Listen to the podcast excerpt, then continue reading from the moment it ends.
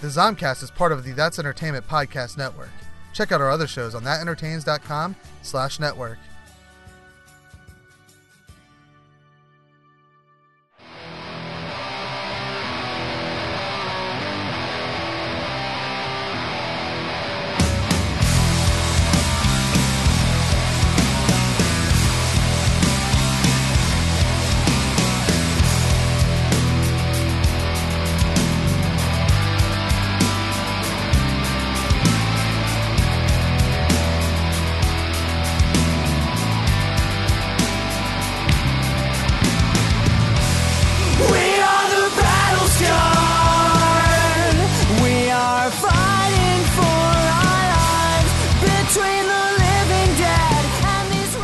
Edition of the Zombcast. I'm your co-host Kev, and I'm Steve, and uh, you can find us on that entertains dot com. Zombcast uh, is also uh, did I uh, yeah I said we're the Zombcast. I did that. God, it's been a while since we did this show. I forget what are we what is it what's a podcast? It's the Zombcast. No, Zombcast. Uh, we, we do the talkie talks, but not not uh, but but uh, just some. We just do some talkie talks about the dead, and uh, we're oh yeah, we're on Facebook.com slash the Zombcast and Twitter at the Zombcast as well. Um, you can call us at two six seven, two two three, four nine six five and leave a voicemail. Let us know what you thought about the last two weeks of uh, The Walking Dead. Uh, for for future. For future us, for future you, you can let us know what you uh, thought about the second to last episode of the season, or, and eventually the, the season finale, because we will be doing two more episodes to wrap up the, uh, the the season of The Walking Dead before we move on to more general horror things out there, um, and of course zombies uh, riding. What did I say? Motorcycles, dogs, dogs. You've got this zombies thing about riding dogs. Zombies riding dogs, man, and I'm and I'm I'm waiting to see it. I keep meaning to Google zombies riding dogs, but I haven't done it yet. Uh, you can send us your personal drawings and artworks of zombies riding dogs to P O. Box one seventy-seven, care of the Zombcast in Fairless Hills, Pennsylvania, one nine zero three zero, United States of America. Uh, again, that address is P O. Box one seventy-seven, care of the Zombcast uh, in Fairless Hills, P A one nine zero three zero. United States of America. Zombies riding dogs. Love it. Love it. And you've got a live show coming up, haven't you? Uh, yeah, yeah. And, and this, because this is going to actually, I want to make this drop soon. Uh, so by the time you're listening to this, more than likely within the next two or three days, uh, I'll, I'll be doing a live podcast. You can um, see, I, I do another show called Everything is Awesome. Uh, and we like to do live podcasts every now and then, and uh, we're teaming up with the this other show called Doom Thugs, the number one podcast in Delco, self-proclaimed, I th- I assume.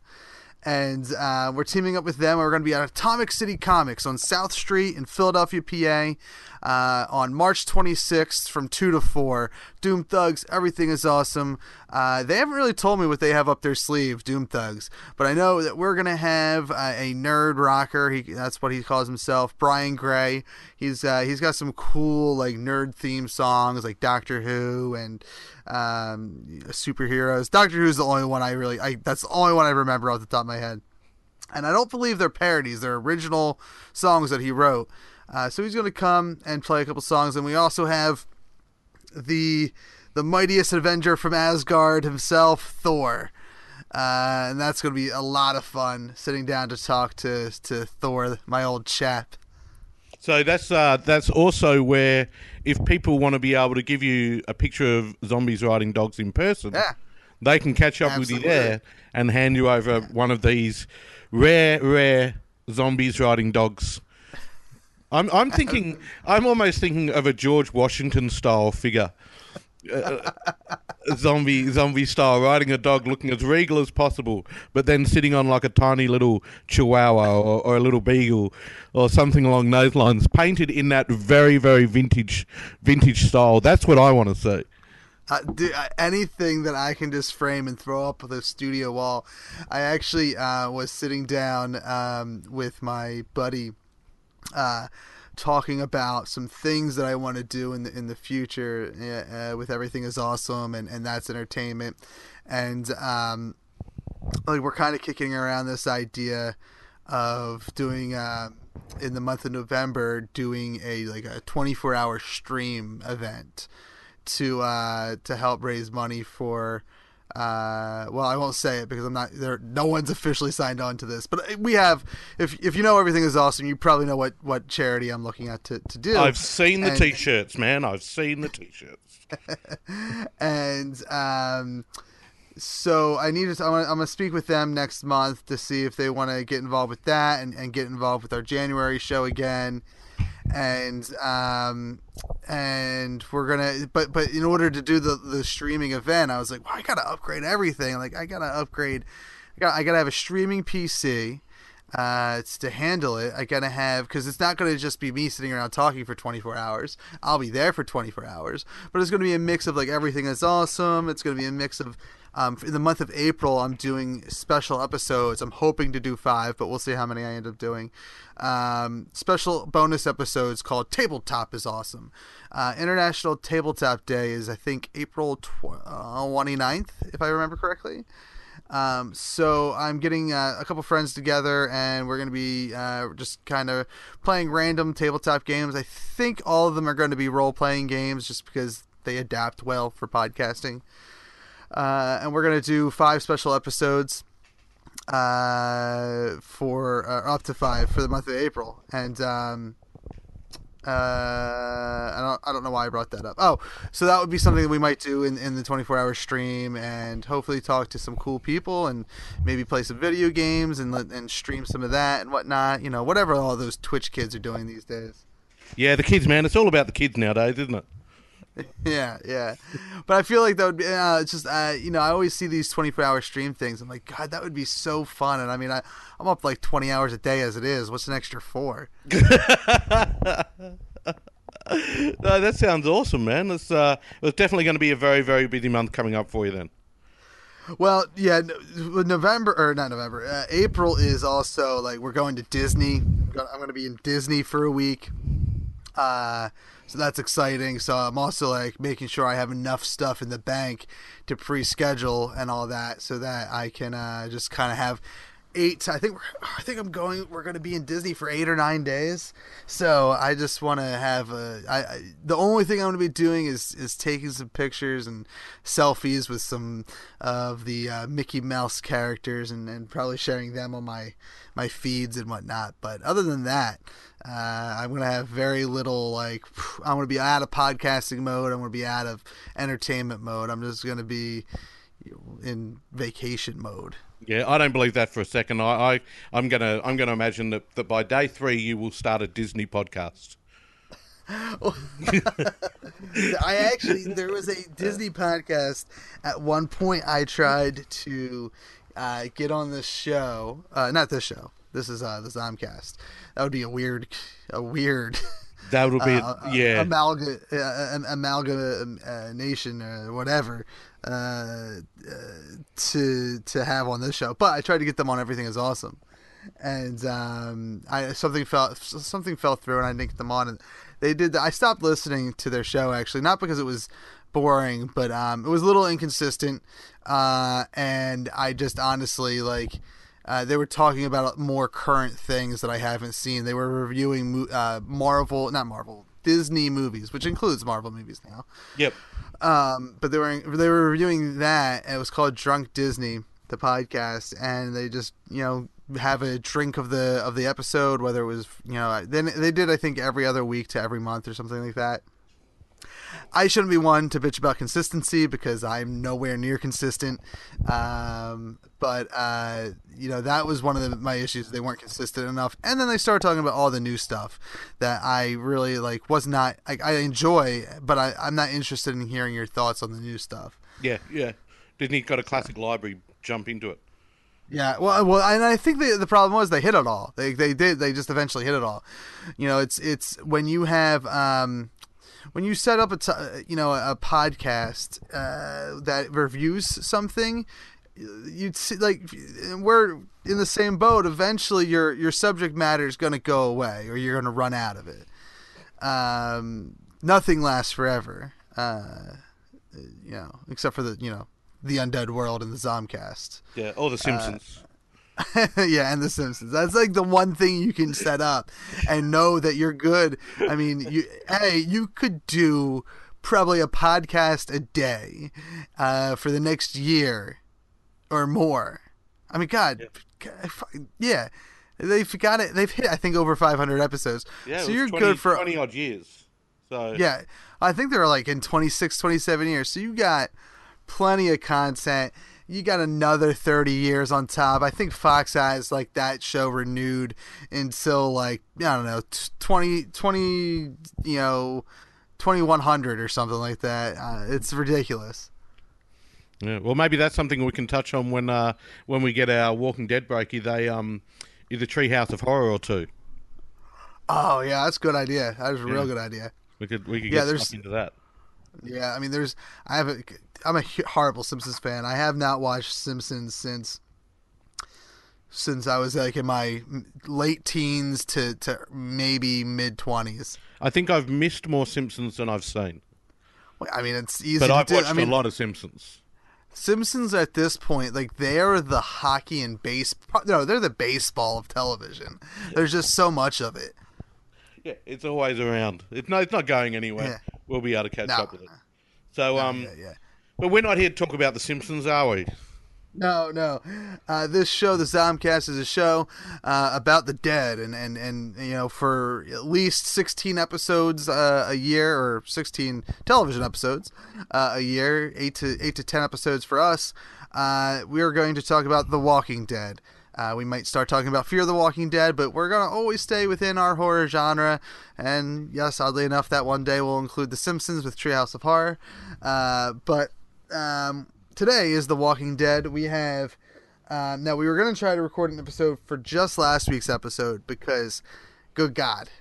Good God. Oh, oh yeah. Good God. Yeah. Uh, yes. Yes. But what was honestly... The, what, what was the title of it? It was called... Uh, last week's episode was called Bury Me Here. Bury Me Here, that was it. Yeah. And um, it was... And a lot happened. I, I'm, yes, a lot happened. Um, and I'm, I mean, I thought it was hands down. And, and oddly enough, I think... I, I didn't look at the critical response, but I just... I read a couple reviews... Uh, because uh, we were, you know, I was prepping for this show, and um, oddly enough, I feel like I, I you know, uh, not many people liked it. Um, there, there was really? definitely a mixed. Yeah, I, I feel like I saw a mixed reaction in the reviews I read. Um, you know, you know, going from like, eh, it was, it was okay, you know, to oh, this was great. I think it was one of the, and I think I said this about. I said this about one of the another recent episode, but I think this episode was possibly the best episode of the season thus far, or at least the back half. Yeah, yeah. I, I mean, a lot happened, and one, and we actually, I think it was in our our first or second episode, we actually predicted one of the major events of this going down. Um, we constantly refer to him as Kevin. Um, at that point, yes. But I, I don't know if we're going to now start referring to him as, as Ben or just or just keep calling him Kevin, just for the sake of uh, consistency. To to be honest, I forgot what his name was. But that's that's one of the, the things with this episode. When it started, there was uh, uh, I wasn't sure if I was going to be on board with this episode because there was very very early telegraphing about what was going to be happening to, to that particular character. Now, yes. um, Kevin Ben was set up, um, and the reason I, I knew this was the episode where he was going to go down is because we had the, the moments with his younger brother. Yeah. Very early in the episode. And I was thinking, ah, I know exactly where this episode's going. I don't think I'm going to enjoy it that much. It's going to be very predictable. Um, okay, okay. I was wrong. So yeah. the things, uh, the thing which I thought was going to happen, which was um, Kevin Ben's death, was um, it happened, but it didn't go down the way I expected it was going to. Yeah, um, I gotta say, now the here the biggest issue with, with this being a bi-weekly show now is that I I forget some of the points of this episode. I I know the overall you know story of it and, and the major points uh, for me at least, what I consider the major points. So um, I I'm not gonna lie, I don't know if I would say it was predictable for me. Um, even even uh, Kevin Benn's death, um, I. I because I do actually remember sitting there uh, and watching it, uh, and when when he got shot, I was like, what? Because uh, I I honestly was expecting, and I don't, and saying it all out loud now, I realize I was a fool.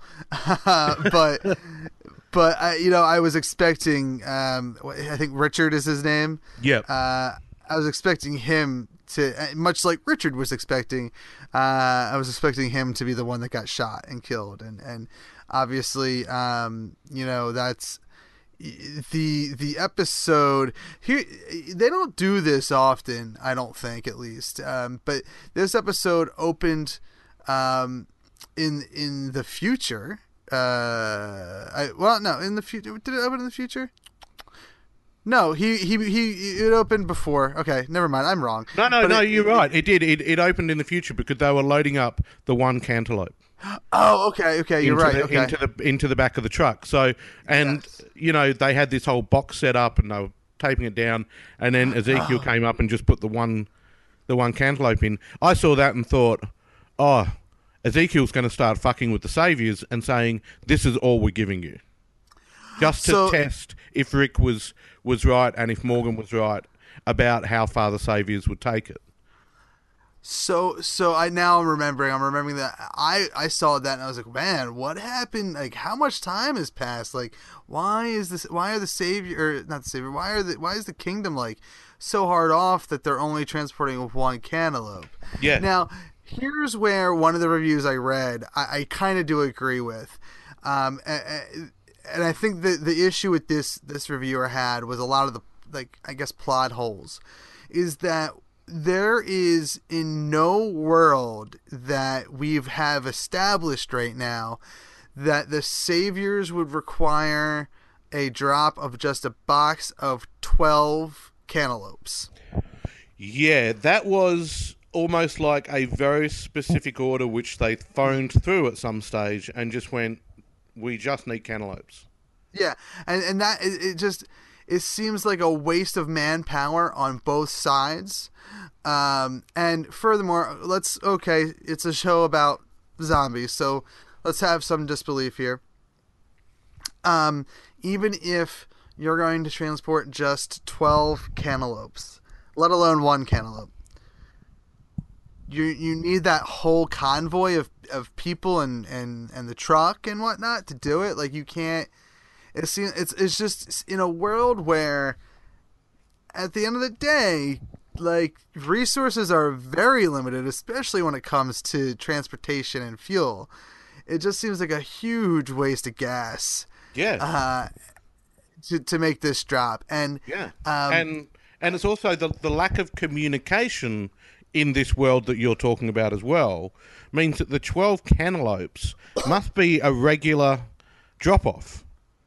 It must have been set up in advance, because you can't just call someone on the phone and say, hey, we need twelve cantaloupes. At yeah, some stage, just, this had yeah. to be, the twelve cantaloupes had to be set up as a as a regular thing. So they do their, their big normal tribute where everything gets dropped off, and then there's the mid one, which is just twelve cantaloupes. Yeah, it, it just it seemed really weird, and obviously it was, you know, it's there because it's an easy way for Richard to screw it up. All he has to do is take away one cantaloupe. Yeah. Now, maybe there's some backstory there that we're not seeing. Maybe the Saviors, with Richard's recent actions, are is, is testing the Kingdom, and that's why they gave them the ridiculous order of, hey, next in two weeks we're coming for twelve cantaloupes, not one more, not one less. Um, maybe, but it's just, it's, it, it seems like a lot of trouble, uh, for this, you know, world that what these characters live in. Um, and it was more so just like, hey, we need this, this, we need this C point to happen. So to get there, let's have A and B happen. Uh, and it's just so ridiculous. Yep. Yeah. yeah, it's just... Uh, yeah, I'm I'm on board with you with that completely. It's twelve cantaloupes. But, it's ridiculous. But but like I said, I I, I mean, in, again, in the moment watching that, um, it didn't bother me at all. Like it's it's it's just a it's nothing really. It's just a little silly thing to pick at. Because again, overall, I really enjoyed the episode. I think again, it was probably one of the best. I, I disagree with a lot of the reviews I read. I th- I thought it was really really strong. Um, I I think that. Um, you know, uh, the, I don't like Richard. Richard is a character who, for, you know, since we've met, um, he, he's kind of gone downhill for me. Cause when, when we first met him, I was kind of on board with him. Cause I, I, I got, he has, he has a very Rick mentality. Um, he's just going about things way wrong, and his actions, you know, a couple weeks ago would have led to the death of Carol, or, you know, we assume it would have, if, if, you know, he was able to pull it off, but, you know, um, I was going to call him Norman Reedus, uh, but Daryl stopped him. Uh, and now this week, you know, his actions, uh, which, you know, we find out that, um, and, and I don't know, again, they weren't hiding the fact that this fact from the audience. The audience knew from the get-go. I, at least I feel the audience knew from the get-go that Richard set up the, the, uh, shopping carts so that they, they'd be late. Um, and now the cantaloupe missing thing, I don't think I jumped to the conclusion that Richard got rid of one. Um, I think it was probably in the back of my mind that I felt that. But I don't know that it was something that jumped to my mind right away. Uh, and I, and I didn't really truly realize it until, like, we get back to Morgan in that same road. And then there's this odd camera shot on that recycling bin. Yeah. But there was, um, there was a little bit of, uh, as I mentioned before, with the, with the death of Kevin Ben, there was a bit of, um, telegraphing I, I felt on, on this episode, especially when you've already seen that Richard is the one who digs that grave, um, yeah. and had this had the "Bury Me Here" sign, which is the which is the the title of the show. Uh, and then when they're standing around and it's, you know, the signs there, which you didn't see at the beginning, that's when I knew. Oh, hang on a sec, Richard's got something set up. Um, he's deliberately sent everyone over to over to this so that he can he can be buried there. And then as soon as they said there's only eleven cantaloupes, I was like, oh, Richard's trying to start some shit. Um, uh, yeah, but the, all the clues were there. I was just too dense to see it. You usually watch it a lot later than I do as well. Yeah, yeah. I, mm. I well, we tend to. I either watch it live as it's well, not live, but as it's airing, uh, or I'll watch it like, you know, randomly another night, you know, a little bit later, you know, when after the kids go to bed. Yep. Yep. It's, um, but it's, it's, it's at this point that we, we, um, we've got Gavin, who's the leader of this group of the Saviors, and, um, uh, Jared, who's the guy who, he's been a bit of a prick since day one to Richard. Yeah. And it's, it's not surprising that, that he then puts the, the gun up to Richard, and Richard is ready to go. Yeah. And, and I think, um, Uh, Jared senses that, and I think the reason he doesn't shoot Richard and he shoots the kid, aside from being an asshole, is that he, you know, he saw that Richard wanted him to shoot him and he decided not to. Yeah. Um, and I gotta say, you know, uh, as far as Saviors go, I'm actually like, I don't dislike Gavin. Uh, it is clear to me, um, that Gavin is, Uh, is one of those guys who is doing what he's doing because any other option would be death for him, whether it be at the hands of Negan or trying to survive on his own. Yeah, absolutely. And but he, he also seems like one of the guys who is trying to minimize the damage to everyone else. Yeah. I mean, you know, if, if it has to go down, it has to go down, but uh, you don't shoot the kid. Yeah, I mean, he he instantly he's visibly upset that Jared did this. You know, when when he turns around and sees that Jared shot the kid, and that all, there's all this commotion going because because Kevin Benn is bleeding out. Uh, you know, he he he's still sticking kind of firm with Ezekiel to make sure that Ezekiel knows that there are rules. Um. But he's also very, you can tell he's very upset about how what just happened. Yeah, and um, once once he gets that Ezekiel understands, he sends him on their way straight away. Yeah. So that, so that they can get him medical attention as soon as possible. And they wind up at Carol's because that's the closest place to go. Yeah, and um, and obviously we're jumping around a little bit. And you can see that Gavin is legitimately pissed off when they eventually do come back and find, he finds out that when he asks about the kid, Kevin Benn finds out that he dies. And he is, he, he clearly, I believe that he, he wanted to kill Jared. I believe in that moment. Gavin to me seems like a guy who, um, I think will eventually be one of the cats we say fighting alongside of Team Rick and, yeah. and company. Um, because he does, again, he's, he's there to survive. I think that he'd rather be part of Rick's world and not be part of Negan's world. Ultimately, probably wants to be part of Bobby's world. The reference I was not expecting in this podcast ever.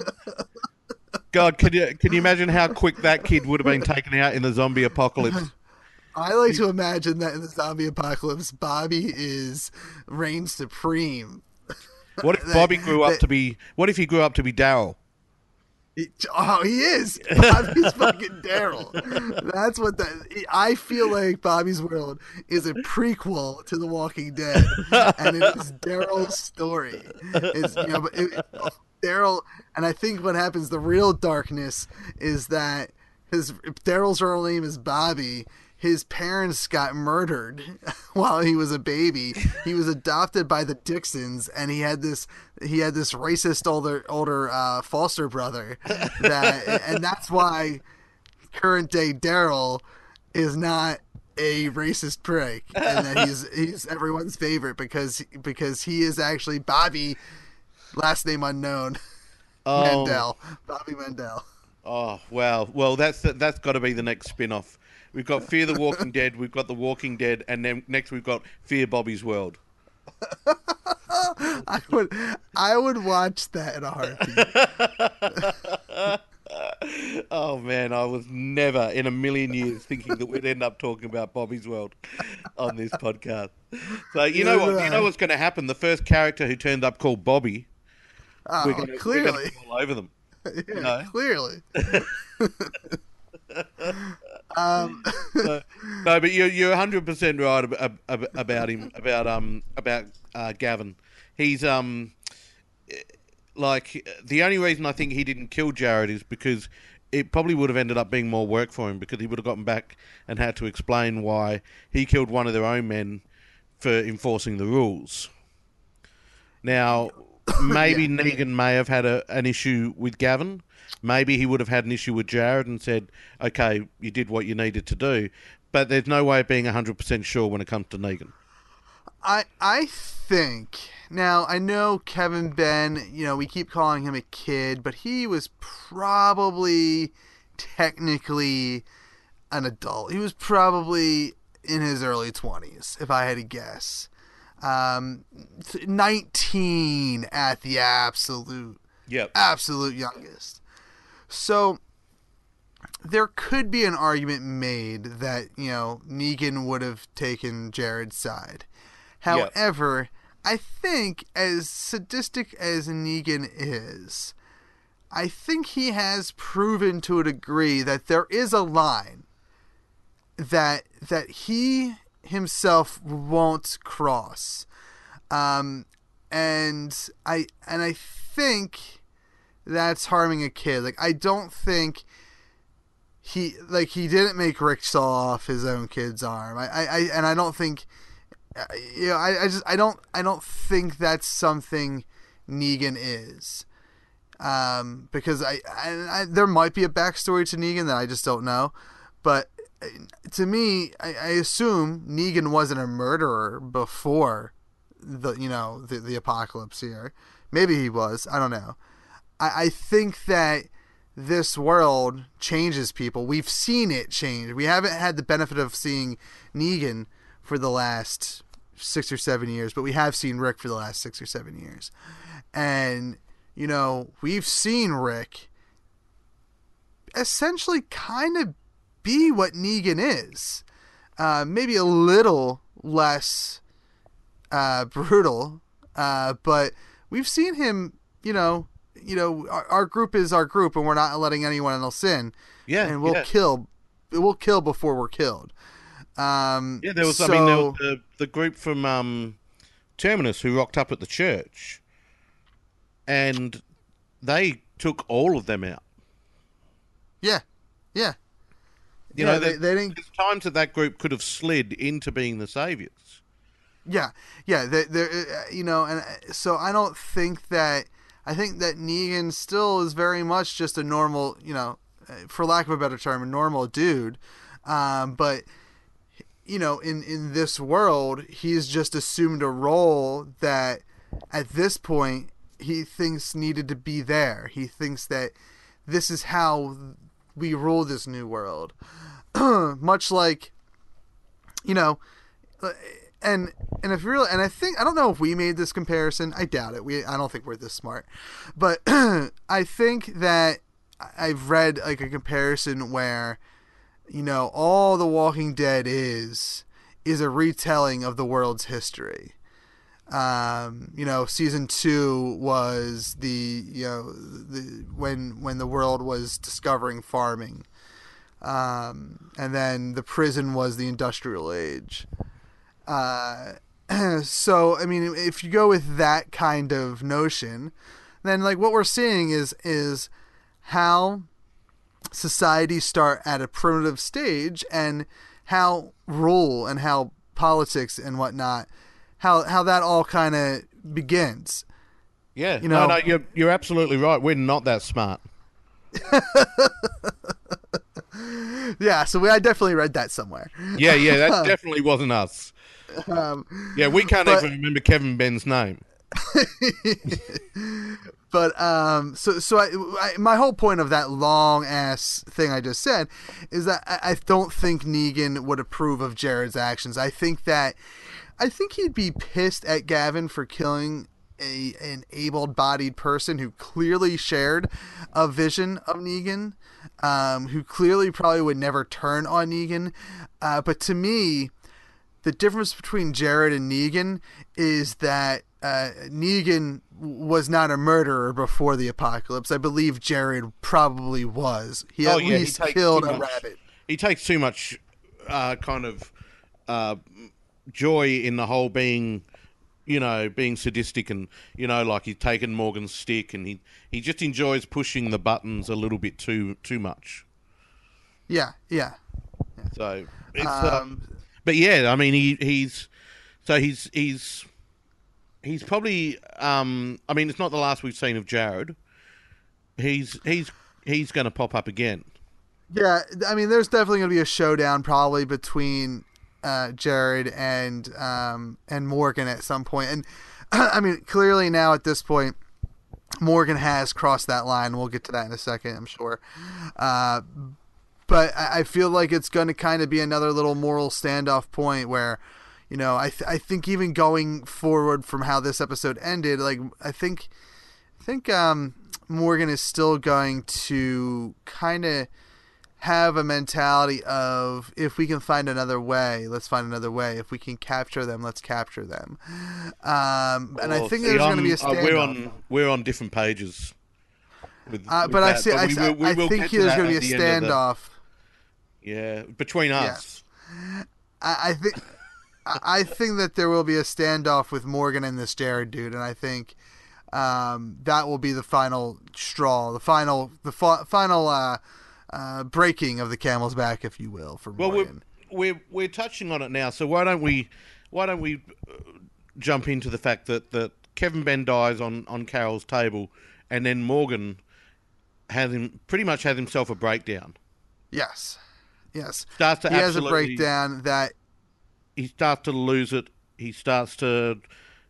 I I saw it as kind of like didn't know the difference between hallucination and reality, and and well, how yeah, much of he, what, what was going on was was really going on, or was it what he was thinking of doing to himself or doing to others. Well, and there was a lot of flashbacks to previous Morgan episodes, specifically that, that episode from, I think it was season three, Clear. Yep. Uh, when he was like, com- when he was completely lost in his own mind because he lost his son Dwayne, which we hear him. Uh, he he drops Dwayne's name in this episode. Um, was it this episode that he dropped Dwayne's name? Yeah, yeah, because it, that was that was near the end when he's explaining to everyone exactly what it was that Richard did, and instead of saying Kevin Ben, he says Dwayne. Yeah. Hey, we shouldn't get any slack because even he didn't know Kevin Ben's name, all right? And he was supposed to be attached to him, you know. So yeah, yeah. yeah. That's um, that's a, that's a, we can just call him Kevin Ben without reservation now. At least we haven't called him Dwayne. Yeah, yeah. yeah. Um, but yeah, I mean, I, that that that I think this is what makes this the best episode of the year. I think when you give. Uh, I think his name is Lenny James. When you give Morgan some something to work with, um, he's just a really great dramatic actor. He did a and, fantastic job of it. And, and and watching him lose it, watching him, you know, go in and out of like, you know, uh, Zen Morgan and Crazy Morgan was wonderful. And and and the the reveal of him kicking that recycle bin and then seeing the cantaloupe under there and then flashing back to that moment of being stopped by all those shopping carts and flashing back to Richard. And, and finally now everything's connecting for, you know, people in the audience like me and for Morgan, you know, that the whole thing was orchestrated by orchestrated by Richard. Yeah. Now, were you, uh, and, and were you ever that expecting... is, that's an interesting conversation. Were you ever expecting Um, Morgan to flip like this? Were you, because Morgan's been very straight down the line since he's been reintroduced.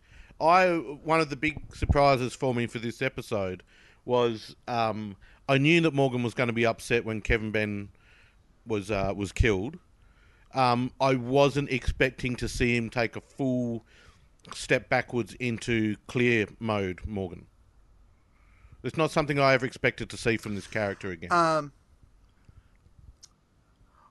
I uh, I would say that I fully expected Morgan to eventually uh, be the one of the catalysts to get the Kingdom to join the war. I didn't know th- what it was going to take to get him to do that, and I guess it was kind of the picture was written on the wall that it was going to be this kid's death. But again, I'm too dumb. Literally, he, uh, he handed him a he I, handed him but, a picture during the episode. He handed him yeah. a picture and put it on the wall. Yeah, yeah, yeah. yeah again, so, I'm so dumb, so dumb. um, but he, uh, I knew he was going to be the catalyst. I just didn't know how and to what degree. Yeah, and he is is very much to me on a despite how this episode ends. On a border of that Zen wall, I think. Yeah, see, I'm thinking, I'm thinking Morgan's now lost it again. I'm not, I'm not sure if we're going to see, because it, it took. Um, I mean, we saw the episode where um, Morgan went on board with the whole Zen um, teachings and the and and all of that kind of thing. Um, and I'm not sure if me if if Morgan will go through that. that change back again, because that was a that was a long transition that was a long a long road that he had to go down to turn from from Crazy Morgan um into into Zen Morgan, and there's no one there who I can see that can can bring him back to that balance. Well, and that's a good point. Uh, and, and, you know, I think one of the coolest things I read about this episode, it was actually from the same dude who didn't really like it, from what I understood. But he said that one cantaloupe ruined the lives of four people. one cantaloupe got Kevin Ben killed, one cantaloupe got Richard killed, one cantaloupe now has, and, and we're, you know, this will transition us to a discussion with Carol, one cantaloupe has changed forever who Morgan and Carol are. It's already been established that if Carol joined this war and became a killing machine again, she would lose herself. Yep. And, you know, we're seeing um, we're seeing Morgan lose himself as well. Yeah. So uh, one cantaloupe ruined four lives. Now, this is where Morgan goes and has a chat with Richard about what's gone on. But it's not really yeah. a chat. It's more of a monologue from Richard because Morgan isn't giving anything away. Yeah. Yeah, and uh, I am a sucker for monologues. I love oh, monologues. A monologue is, is a fantastic thing when done well, and this one yeah. was written, written and performed well. Yes, I, you know, I kept, it, kept waiting for Morgan during it to just reach out and and start strangling Richard. I wasn't a hundred percent sure that that wasn't going to happen. Just at some point during this monologue. Well, I and, and again, all the credit goes to Lenny James. Uh, without even actually doing much, um, you know, he wasn't he wasn't vocally acting. All his acting was pure uh, body language, and I, you know, it, it, you could tell he was very unhappy with, with what happened, what went down. Uh, you know, he he just, same thing, you know, as Daryl. Like, there's a way to, to, to get the Kingdom to join the battle that wasn't getting Carol killed and wasn't getting someone else killed, whether it was himself or, or as it turned out, Kevin Ben. Yeah, yeah. Now Richard's Richard's monologue was very much, um, it was it was a shift for Richard. Richard was ready to die. He was ready. He was ready to go, and he was ready, like you mentioned before, to be the catalyst of of this war. But now that he's survived, he seems to now believe that the reason that he survived was to lead this war. He's no longer ready to die for this war. He's now ready to lead it. And, man, he could not be further from the truth, motherfucker. No. You are not Rick Grimes. No. I'm stand, I'm sitting there the whole time thinking, I would not follow you anywhere.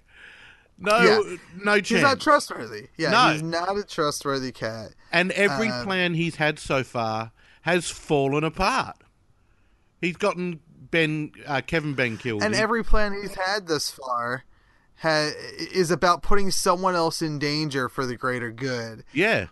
Meanwhile, Rick's plan in- involves getting a bunch of guns for another group. Like, like no one has to die but, for Rick's but Rick, plan. But Rick will go looking for those guns himself. Rick will be the guy who gets in the car alongside Michonne and drives through the... The, the horde of zombies. Rick will, if they're the plan, Rick will always put himself yeah, but... forward for it. But Richard is always willing, like you just said, is willing to get someone else killed. Like, that didn't seem, he seemed upset that, that Kevin Ben was killed, but it's almost like he, he then thought, well, yeah, now now this is an opportunity. There yeah. didn't seem to be a lot of mourning. It almost seemed to be a revelation to him that, oh, maybe I wasn't supposed to die. Maybe I was supposed to lead. No, I, I mean, I, for his part, he, he did show a lot of emotion in, in the moment and at Carol's place. The fact that no one picked up on his guilt, even like that, was just as thick as a, a, a Frosty from Wendy's. Like... he, like that guilt was just radiating from, yeah. from him. Yeah, he was hardly even looking at anyone. He had his back turned when the whole thing was going on. He was obviously a guy who was trying to trying to hide something.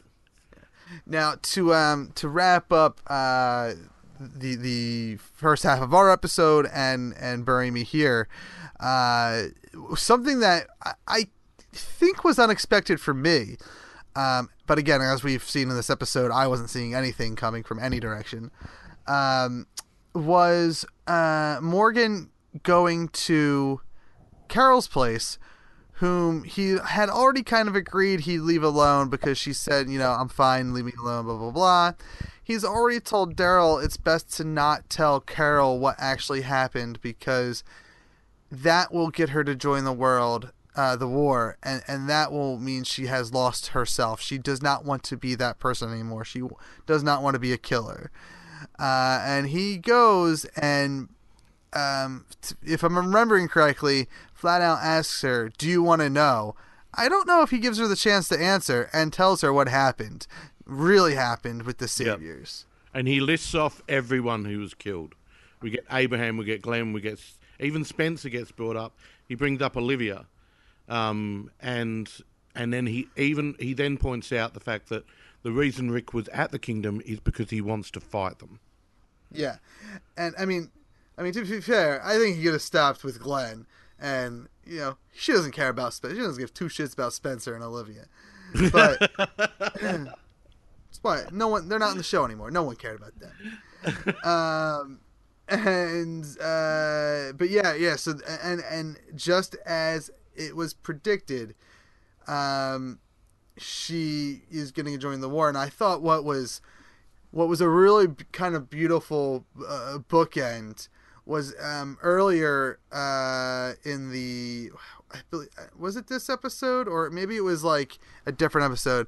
But there was a point where Morgan went to um, Carol and said, "We can leave, and yeah, I will come with episode. you." Yeah, it's, yeah, because she comes to town that's before right. she that, knows. That was another thing which, which I remember now that... that made me know that uh, Kevin Ben was going to die, is he went to Carol and said, "Take me with you, show me how you do what you do, how you how you do the killing, and all that kind of thing." Um, and she said, "No, you go to you go do your drop." Yeah. yeah. Now, Carol will probably look back on this at some point and think, "Well, if I'd taken him, if I if I did what he requested, this kid would still be alive." Yeah, that's definitely going to be something she carries on her shoulders, and I yeah. think that's. Uh, you know, one of the reasons why when, um, you know, uh, 'cause I think she knows nothing needed to be spoken for her to know what this kid meant to uh, Morgan. And that's why earlier, again, a beautiful bookend to, to earlier when Morgan was saying, "Hey, I will go with you. You know, me and you, we'll leave this place. We'll yeah. never come back." Uh, because like, and it's amazing this friendship that has formed between these two, because they literally were willing to kill each other last season. Yeah. Um, yeah. and they were right and there. And now we have, yeah. And now Morgan is offering to like be best friends with her. And, and now when he's like going crazy, she offers to him, "Hey, wait for me. I'll come with you. You and me, we'll just leave and we'll get out of here." Um, And, and ultimately, she ends up back at the Kingdom and tells the king that they need to fight. And the only thing that stops him, he he, he says he agrees. We we're, we have to fight, but that can wait because there's this little boy here that's helped me regrow a, a garden, and that's like his garden, his private garden, is like nothing but symbolism in this episode. Yeah, exactly. Yeah, because you get the weevils attacking it, and they've got to they've got to tear it down and burn it, and and do all, all of that. But then it's got to, it's it's being regrown at the end. Yeah. It's um, and uh, and we get the, the the final shot that makes me believe that this is what cemented it for me that Morgan is not coming back. He's sharpening his stick. He's whittling the end yeah. into a point. You know what? That's that is a very good point, and that is something that I didn't notice watching the episode, and that I did read but completely forgot about until you just mentioned it. So I, I, I'm probably a hundred percent wrong that he is not on that fence, and that he is one hundred percent lost. But he's um, he also the the thing I loved was the camera shot. It never, it slowly gets closer to him. It never pans around. You don't actually see his face. So you don't know, you can't see his expression, you don't know exactly what's going through his mind. All you need to know is if he's at the point now where he is sharpening that stick that he's had with him since uh, since he was first captured and put in that little cell in the cabin by, I can't remember the, the guy's name. Eastman. Uh, the, the psychiatrist guy. He, um, he, he's had that with him. That's been a symbol of, of almost his non-violence because he can take people out without killing them. Now that symbol is being turned into a weapon. Yeah. that will just, and I, it's going to sound terrible for me to say, I can't wait for the first time I see that go through someone. Yeah, well, it's uh, this is the Morgan that Rick needs, though. This is this is a this is the Morgan that is more in line with with Rick, uh, and will help win the war versus hindering the war or hindering their side of the war. Yeah, but what is Morgan going to be after the war? That's interesting. Um, no. I, I, th- I, I think that after, I don't think Morgan's lost, though. I mean, uh, here's the predicament with, with The Walking Dead is that uh, you, you're going to outprice yourself with some of these actors. Um, and Lenny James is absolutely one of those guys. Uh, he he's he had a busy schedule. The reason he didn't join the cast full time earlier is because he had a busy schedule. Um, I I don't want to see Morgan uh, go at all, uh, but there is a very good possibility that um, part of Morgan's storyline is being so far gone that it, that he ultimately leads himself to his own demise. Yeah, yeah. He's he's. I I I think we we're seeing Morgan's days now numbered. Yeah, I mean, I would, I would, if I had to guess, um, it, it, it would be mid-season uh, break next year of season eight. That that it wouldn't surprise me at all if he ends up being the mid-season finale or the mid-season premiere uh, death. Yep. Uh, in season eight, because I mean, with all uh, as uh, we still have to talk about another episode, but. After that episode we talk about, there's only two more episodes left this season. Um, I think this season is going to... Well, we'll save that. We'll save that for the end of the episode when we do our theories. Yep. Um, I don't know. I, I personally don't have anything left to talk about uh, when it comes to Bury Me Here. No, all um, of, just that it was... I, I'm very surprised that you mentioned that the reception on this episode was mixed, because aside from the, the obvious telegraphing of... of um, Kevin Ben, um, I thought it was a it was a great episode. We got a lot of development from a lot of characters. We got, without it being pushed in a in a huge and obvious way, we got a lot of development with this storyline as well, because we now know the Kingdom have now entered the war. They yeah, Ezekiel no, Ezekiel said it, but he he's just, like you said, did it in a fantastic way where he said basically said, I know what I have to do now, but there's other things that have to happen first.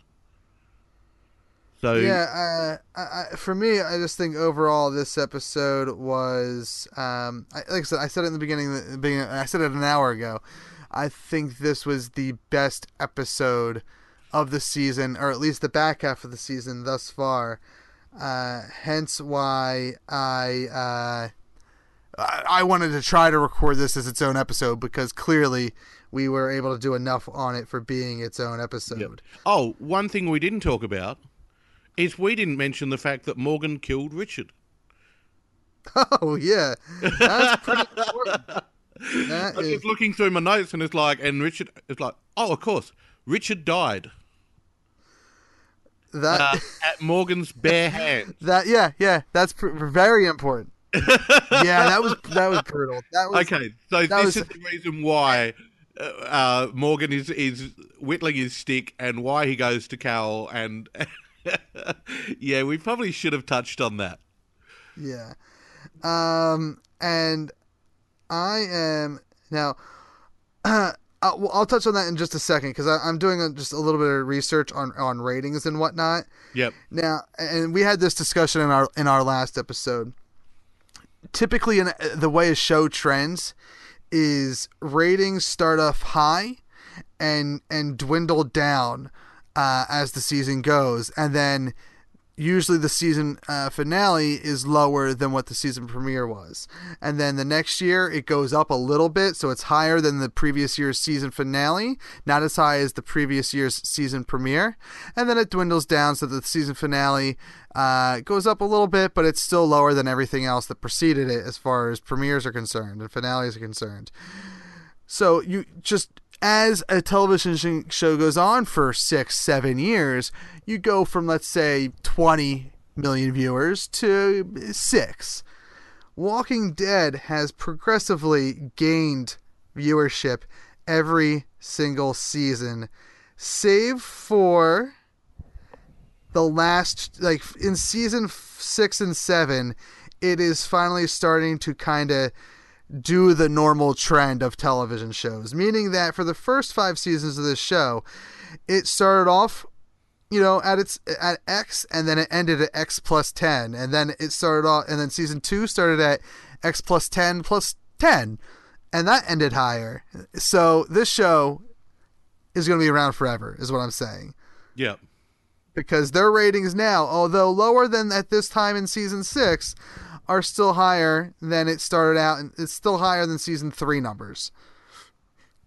Yeah, and this, I mean, at the end of the day, this show is uh, ratings. Ratings will drop on on any show. You know, um, a lot of the times it will be people will see the next week on and go, "Oh, I'm not really overly interested." Something which we'll talk about on the next episode, um, or or about with the next episode in the second part of this show, um, but. Uh, There's still killer ratings on this show. You know, people seem to seem people seem to nowadays seem to be almost waiting for a show to fail so they can go, "Ha, I told you this was going to happen." You know, yeah. And it's going to happen with every show. Every show gets cancelled eventually.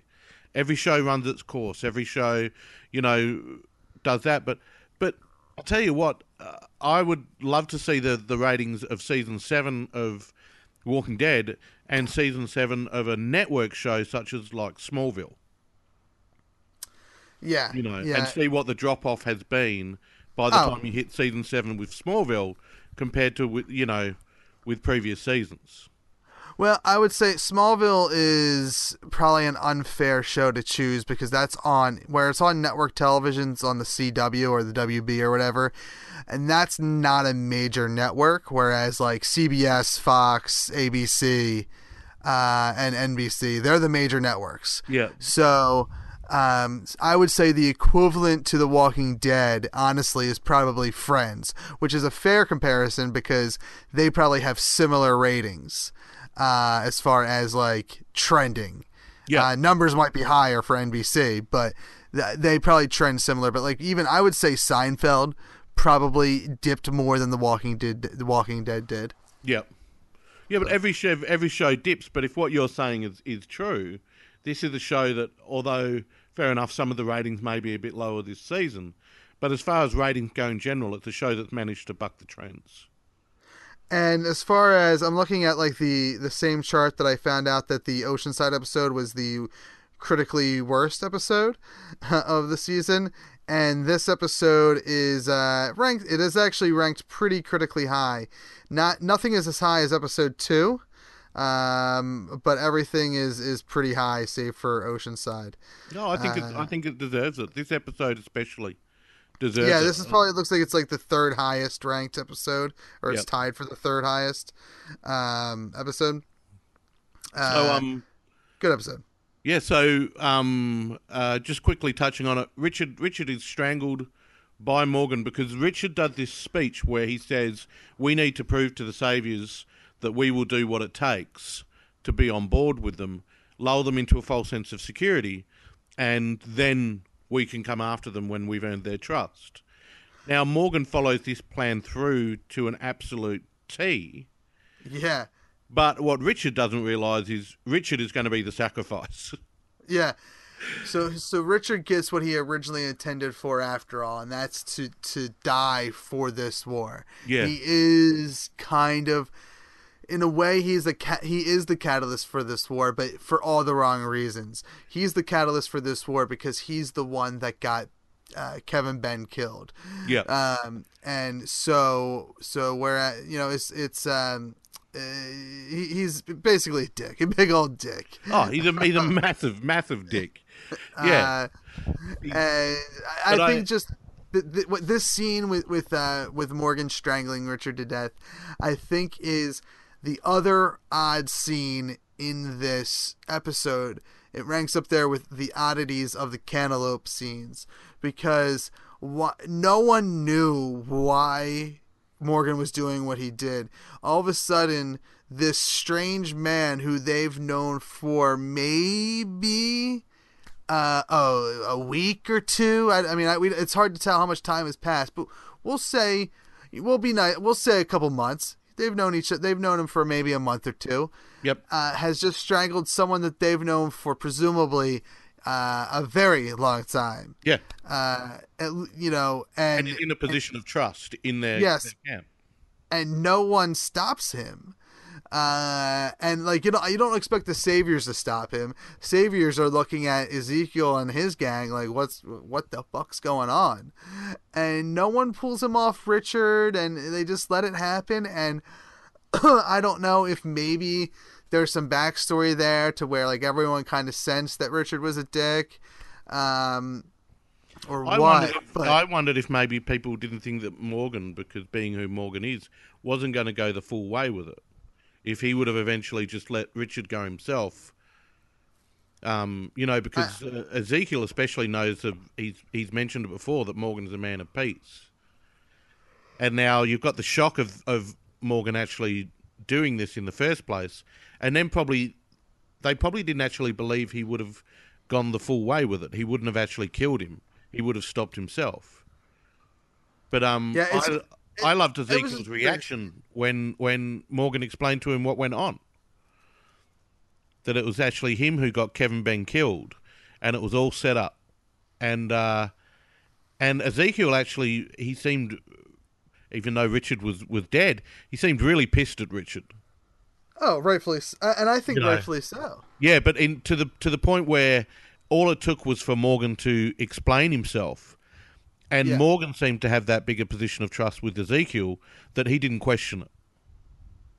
Yeah, and I, and I, there's something about Morgan and Ezekiel um, that uh, I think, like, just right away, there was this respect that Ezekiel had for Morgan and this trust he instantly had for him uh, that I, I, I think is what played a he- heavy hand into it. Um, and I think just, you know, Richard did not come off as the, the nicest guy in the world. You know, he, he came off as a, a bit of a, a cannon, a, a loose, a loose cannon, you know? So maybe the rest of the team, uh, was just like, let's just see how this plays out. Yeah. Yeah. So, but uh, they do, with all due respect, bury him where, where he asked to be buried. Yes. Yes. They, that, you know. they do do that. Um, and the, you know, as we said, the episode kind of ends with Carol and Ezekiel and, and, um, baby Kevin, uh, Ben, uh, doing gardening, doing a new garden, a new royal garden. So we, uh, we now don't even know this kid's name. This kid is now known as baby Kevin. Baby Kevin. Ben. um, so we've got Kevin I, Ben's dead, and baby Kevin is now, is now there. Luke, maybe his name's Luke. That seems like it could be right. I'm, but... I'm sticking with baby Kevin, man. You've, you've. There's no way that I'm, I'm going past that now. You baby uh, Kevin. All right. Uh, I think that uh, we, it's clear that we both like this episode. We yep. really did go just about an hour with this episode. Uh, before we go over to the next, I uh, I'm going to throw it to a commercial break, mainly because in the real life, I need to get a drink. My mouth is so dry right now. So uh, we'll be back on the other end to talk about episode fourteen of season seven, The Walking Dead. The other side. Hey, this is a weird radio uh, radio throwaway, because on the other side, we're going to talk about The Other Side. Take right one. Here on Zombcast. Wait, no, it's not. God damn, we don't have that website. All right, let's uh, let's redo that so it sounds professional. And I'm not going to edit any of this out, so in turn, it's not going to sound professional. On the other side, we'll be talking about The Other Side right here on that entertains dot com.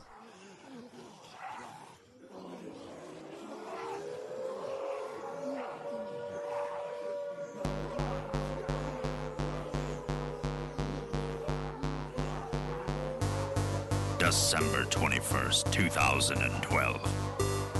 The zombie infestation sweeps across the globe. Nearly the entire human race is destroyed by the onslaught of undead. leaving a dwindling population to suffer in the wake of chaos and horror that is the apocalypse. Only two men can save all of humanity. Action. Romance. Don't kiss me. Mon, mon, mon, mon, mon, mon, mon, mon, mon. Puppet time. Hey, remember what we just did? Yeah, yeah, yeah, do that today. Yeah. Oh my God, it's awful. Is anyone there? A weekly podcast from the undead-filled wasteland that they call home. Keep updating. Keep going. Get away! Get away! Ah! Oh my eye! Ah! Uh, being a little dramatic here.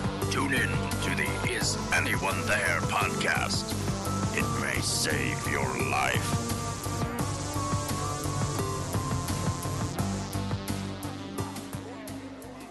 And welcome back to the Zombcast. Uh, if you're still with us after this hour, uh, great. If you're just tuning in, which I don't know how that works with a podcast, I'm Kev. And I'm still Steve. And this is the show where we talk some dead, uh, not the dead, but we talk some dead, and uh, horror in general. But, you know, there's clearly sixteen weeks out of the year where we purely talk about The Walking Dead. Yeah. Um, yep. So uh, we just got done talking about Bury Me Here, and now that we're on the other side, we're going to talk about The Other Side, which uh, now... Uh, Before we d- describe our thoughts, uh, something that I'm going to try to do every time we talk about an episode, uh, which, you know, it's two more episodes after this, I'm going to try to let you all know what the, the critical response was. Um, and this one is not the lowest, but this the, the critical response to this dips uh, lower than the previous episode. Um, and to truth be told, I don't think I disagree. And in fact...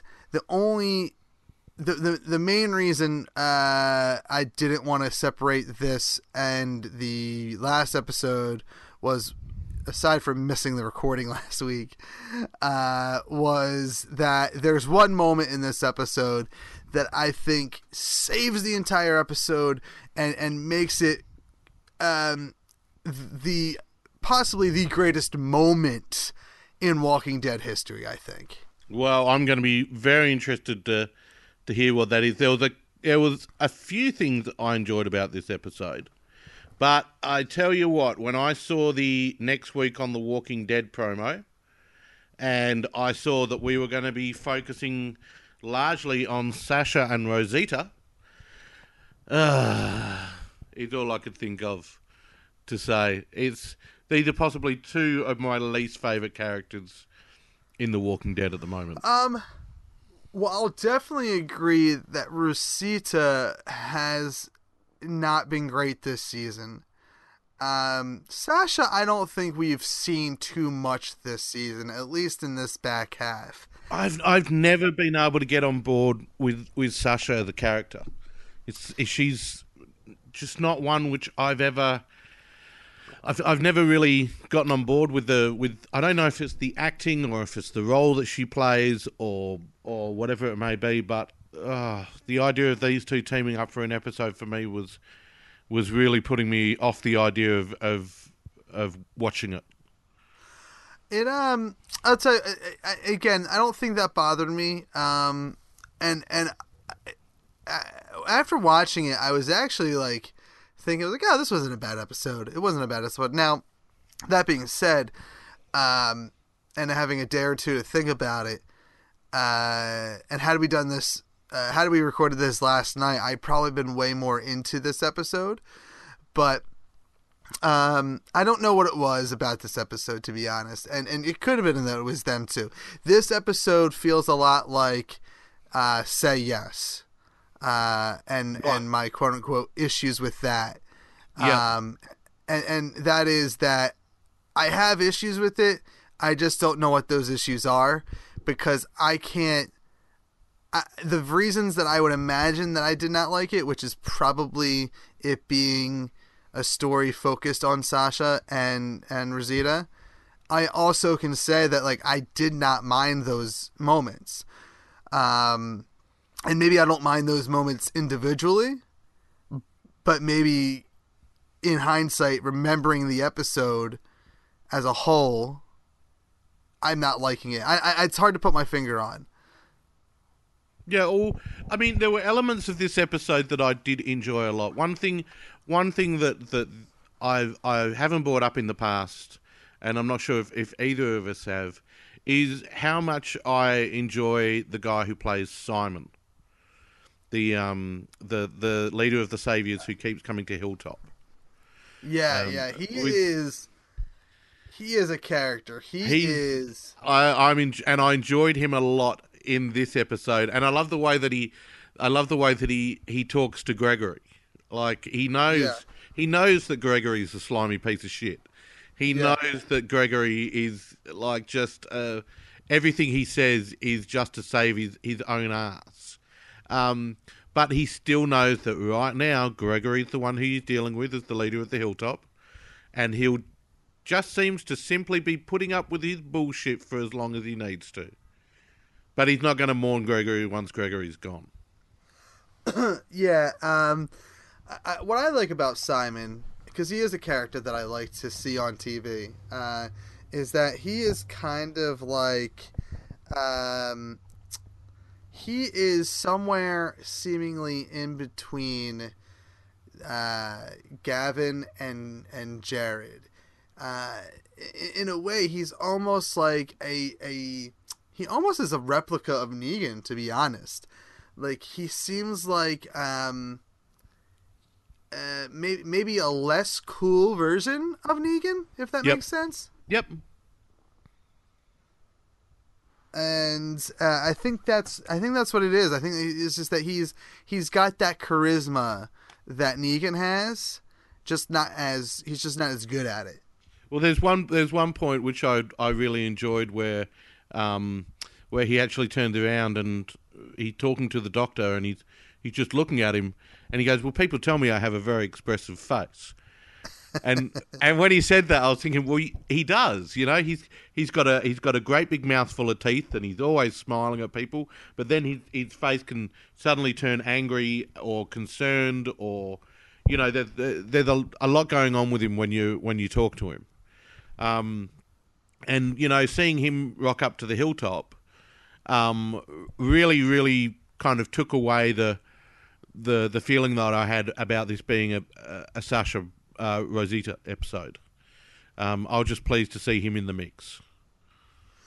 Yeah. Yeah. Um, it is uh, the Hilltop stuff, I think was, was great. I didn't mind. I, I didn't mind when we were there. Um, there, I enjoyed. Uh, a, I like Gregory. Oh, I mean, I like. I don't like Gregory. I think. He, I think the character's a piece of shit, but in a good way. Like that's he's supposed to be a piece of shit. So, um, and I and I like, um, and I like the dude that plays him. Uh, I think he plays him really well. I think he plays that like sliminess really well. Though I, I it is something to there is something to say about Gregory, and it could be purely selfish, uh, because maybe he feels like he's too far deep at this point, and he fears his own life if he were to sit, speak up. But he doesn't he doesn't rat out the fact that Sasha was there, or that uh, Maggie's there, or that the Savior's Most Wanted is there, Daryl. He doesn't rat them out at all.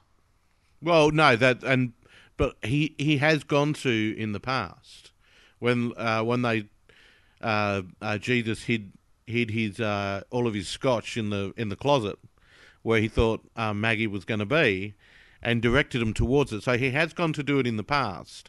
But I think you're right in the in the sense that the the question that'll get him into a lot of trouble is, well, how long have they been here? Yeah. You know, so you're right. He's too deep in now. He he cannot rat them out now because he he'll be implicated in it. Yeah, and and um, I don't know. This is going to be one of those episodes where it's hard to talk about. But well, I reckon I reckon we touch on the on the points that we can talk about. We don't have to go into it with the same depth as we did with Bury Me Here, um, because we we always knew that we were going to be doing a lot of focus on Bury Me Here, and this one uh, not so much, But you mentioned yeah. that there was the, there was the moment in it that saved the, it for you. What what what was that? So there's this, and it, it's near the end of the episode. Um, it's it's uh the and I and I it I didn't even think about it. The last time we saw Daryl was him saying leaving the kingdom, saying that he was going to the hilltop. Yeah, and I didn't even think about like the fact that we haven't seen him and Maggie together on screen by themselves since the season premiere, since the mid-season premiere. Since what happened and, with Glenn. Yes, and uh, it didn't even cross my mind to think that th- that this still weighs on his shoulders, because he went through shit being taken and captured by the Saviors. So the moment after that Savior's in the basement taking whatever food or, or whatever he's he's taken from that barn or whatever that Maggie and, and Daryl are hiding in, um, you know, Daryl goes to, to, he thinks they're going to get caught. He goes to like sneak out and stab him, but, but Maggie stops him as much as he, as she wants to do it as well. And, um, and then dude leaves, they're perfectly fine. And there's just that moment where, like, she says, she just calls him out on on kind of his bullshit and says, Daryl, you have not looked at me since you've been here. You have not looked me in the eye. And I'm getting choked up talking about it. Yeah, yeah, I, she I, was saying, I, I you haven't it. you haven't spoken to me. You haven't said a word. Yeah. And, and, and yeah. God damn it, Norman Reedus uh, is such a wonderful actor. Like, He is he, he plays a quiet character in this show, so so he doesn't. I don't I don't think he gets to do a, a lot of uh, actual acting or emoting, because that's not what he's given to play often. But god damn it, when they give him this material, it always gets me, and he just instantly starts crying. And I literally have uh, like tears forming in my eyes right now. Yeah, because it was a, uh, it, it was a beautifully played moment. It, but it, it's just so goddamn beautiful, because he, it's for the first time, you know, uh, at least again for the first time, I'm re- realizing he has all this guilt, and, and I mean, kind of rightfully so. And not, I'm not saying that to like fuck Daryl, because that's how I would feel. That's exactly how I would feel if I was the dude that stood up to take action, and instead of killing me, they killed one of my good friends, Glenn. They killed this lady who I who I'm now stuck in a room with. They killed her husband, the father of her child. Like, and it, just to see how much that weighs on his shoulder, how much it's affecting, still affecting him. Which again, I guess really has not been a long time as far as the amount of days and weeks it's been, but it's, you know, time works different in the zombie apocalypse, because oh, literally yeah. any day could be your last. Yeah. And, and, and I don't know, it was just that scene, that moment uh, where, where he loses it. And then the, and then the, the, the brief conversation they have after that, where, where Maggie doesn't even have to say she forgives him, because there's nothing to forgive as far as she's concerned. It wasn't his fault. You know, no one, no one blames Daryl for Glenn's death, not, and not even his, his, you know, his now widow. And that scene is just, again, so beautiful. And I think if not the greatest moment in Walking Dead history, definitely the greatest moment of season seven. And I'm saying that in a season that showed Negan bash two skulls in. uh, and, and, and if you want to argue that it's not the best moment of no, season seven, I, I, it's, I it's the best moment of this episode. I'd, I'd, I can't argue with you as far as this being one of the best moments. And it, it's it's got to come down to, to Norman Reedus, because there would have been... Uh, if if it had been a different actor in that role, they probably would have gone bigger on it. There probably would have been a yell at some point. They probably would have yelled, you know, it was my fault, or or something along those lines. But because he played everything so quietly, he was almost like, you know, almost whispering it under his breath because yeah. he didn't want to say it out loud. Because if he said it out loud, Maggie might turn around and say, yeah, it was your fault. That's what he didn't want to hear. That's what he was trying. That's why he was trying not to confront her about it. That's why he was ignoring her. He wasn't looking at her. Because the second he looked at her, they would have to discuss it.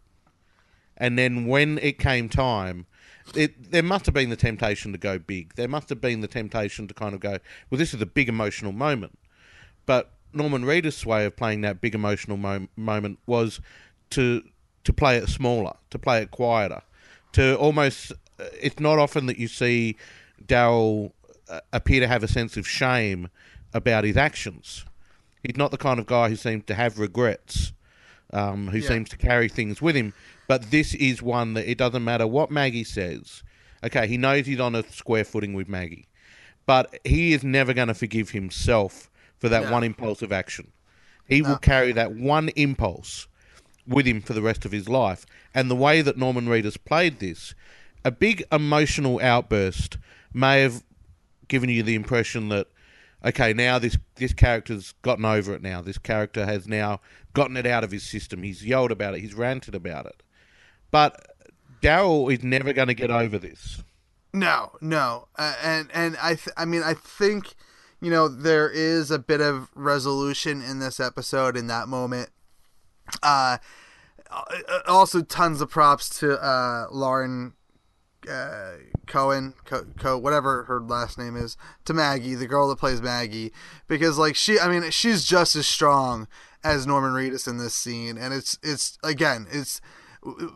both those actors uh, just crush this scene, um, and, and f- f- more or less, I think, save this episode. Um, I mean, fuck, yeah. I, I, I, you could have given me a whole episode of just these two uh, building up this tension, building up, and then ending on that moment, and I think it would have been a better a better episode than we got. Well, I didn't click when we we saw Daryl earlier and Maggie brought him out something to eat and Daryl was sitting out in the dark and, and she walked off. But then she, she kind of doubled back for a second as if she was going to approach him, but then but then didn't. Neither one of them knew how to how to um how to approach his subject, and it took them being locked in a room together, like yeah. literally being locked in a room with each other before Maggie actually turned around and said, "You haven't looked at me. You haven't." Like, I think the first thing she said wasn't, you haven't, she just actually said to him, Daryl, look at me. Yeah, yeah, yeah, yeah, you're right. And he wouldn't do it. His, his head was hanging down. He he wouldn't he wouldn't look up. It was almost yeah. like, you know, when a, when a dog knows it's done something wrong, yep. you know, and its yep. instinct is just exactly. to look anywhere at anything other than what it needs to be looking at. And it, it was... It was, like you said, it was a it was a fantastic, beautiful moment that was acted well by um by the girl who plays Maggie, like you were saying, uh, uh, Lauren Cohen. Um, yeah. But it was completely knocked out of the park by Norman Reedus by playing it so yeah. low, by playing it so, and he wasn't even like bawling like a baby or anything like that. No, no. He was he was trying to keep it together. Yeah. But even Daryl couldn't keep it together at this moment. And Daryl can keep it together through any shit.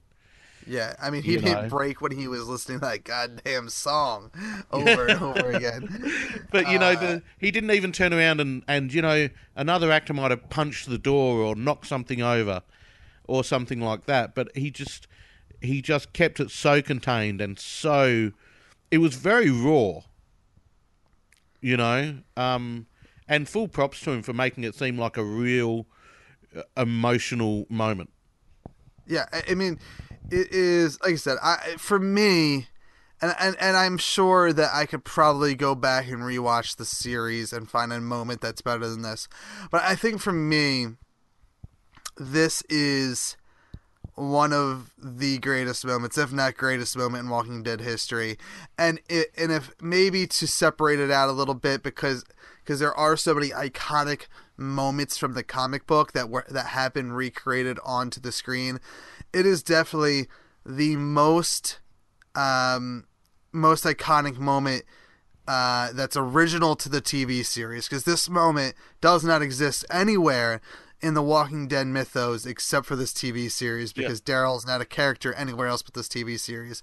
So yeah. it, it it's just, I don't know, for it, it just, I really am a sucker for that emotional crap. Uh, and you know, it's not often that The Walking Dead gives us that. So when we get it, I really appreciate it. And if you can get me to tear up, not that I, I mean, I cry at everything, but, but usually if I'm crying at something, it's because there is something emotional attached to it. So you're doing something right. If you, I don't cry for no reason when it comes to, to entertainment. There's a reason why I tear up or get, you know, show my emotion that, that I'm feeling from a movie. And it's because you're, you're doing something right. And, and they just, oh God, it, I, like I said, I really, I don't remember much else from that episode because at the end of the day, f- for me, nothing else mattered in that episode but yeah. that moment. It's a moment that I had no idea I wanted or needed, and absolutely love the fact that they did it and showed me that, hey, you needed this. You needed to sit through about forty minutes of this bullshit to get to this moment that you needed to see since the mid-season premiere. Yeah. Yeah. And it, it was, um, you know, it, like you said, I didn't know that I needed this to happen until it was happening. And then as it was happening, like yourself, I just kind of went, of course, they this they've been separated this entire time. Daryl was dragged away. Maggie's been at the Hilltop. She wasn't at the Kingdom. She wasn't, she wasn't with them. And he made his way, way to the Hilltop. Um, but then when it was happening, I was just, I've, it, it almost felt like there was a sense that in some way you got the, you got the, the, the tiniest return of Glenn as a character. Yeah. Yeah. You know, because it was almost like Glenn was in the room, and if Glenn could have been in the room, he would have been saying to Daryl, shut the fuck up. It wasn't your fault. You know, move on from it. It's, you know, it, it, it wasn't you. But yeah, Daryl yeah. isn't able to see that. He's and this is the, this is the development for Daryl as well, because Daryl is now a character who's taking responsibility for for the death of a of a character who he used to be outwardly racist to. Yeah, and, and you know? I, like I said, this character, this this fucking Bobby here, fucking Bobby's World, Daryl Dixon is the character that has, I think, had the most and and most interesting character growth in the series, because he started off to really be not much better than Merle Dixon. And don't get me wrong, by the time we had to say goodbye to Merle Dixon, we were we were we were sorry to see him go, because he had turned a new leaf. He had learned something from his brother, his little brother. But I mean, We, we, at least not we forget, short-haired Daryl Dixon is someone who was very, very racist. Yeah. And, and, and had a problem with authority and, and, and the whole kit yeah. and caboodle. Yeah, and, and he has turned into, uh, for me, he's turned into the Tyrese of the show. Like, he, he is, he is this, the right-hand man to Rick, and kind of like that silent, like, yes man or silent bodyguard type guy. Um, and, and him and Rick have this awesome relationship that they can literally kind of look at each other and know what each other means by their, by their facial expressions. Um, I, I mean, I've said it before, like when I, my favorite, my, I have two absolute favorite moments, uh, of these, of this show. And, and the, it first started off with Daryl and Glenn going out on their little runs together. I thought yeah. they were amazing together. And, and you know, then they started showing Daryl and Rick going on runs or, or missions together. And I don't know, just the, the, their, uh, their uh, chemistry together is just wonderful. And, and, you know, obviously I think a lot of the scenes that Norman Reedus are in are, are probably actually most, some of the better scenes in the series. I think Norman Reedus, for me, when I mean honestly, Norman Reedus is probably, even though I read the comic book, what sold me on making sure I watched this show. And sold me on on saying, I want to do a podcast about this show. Uh, and for those that are listening are saying, what are you talking about? This is the seventh season. Like, this show has been, the Zombcast has been around since before season one started. Um, it's just was on a really long hiatus.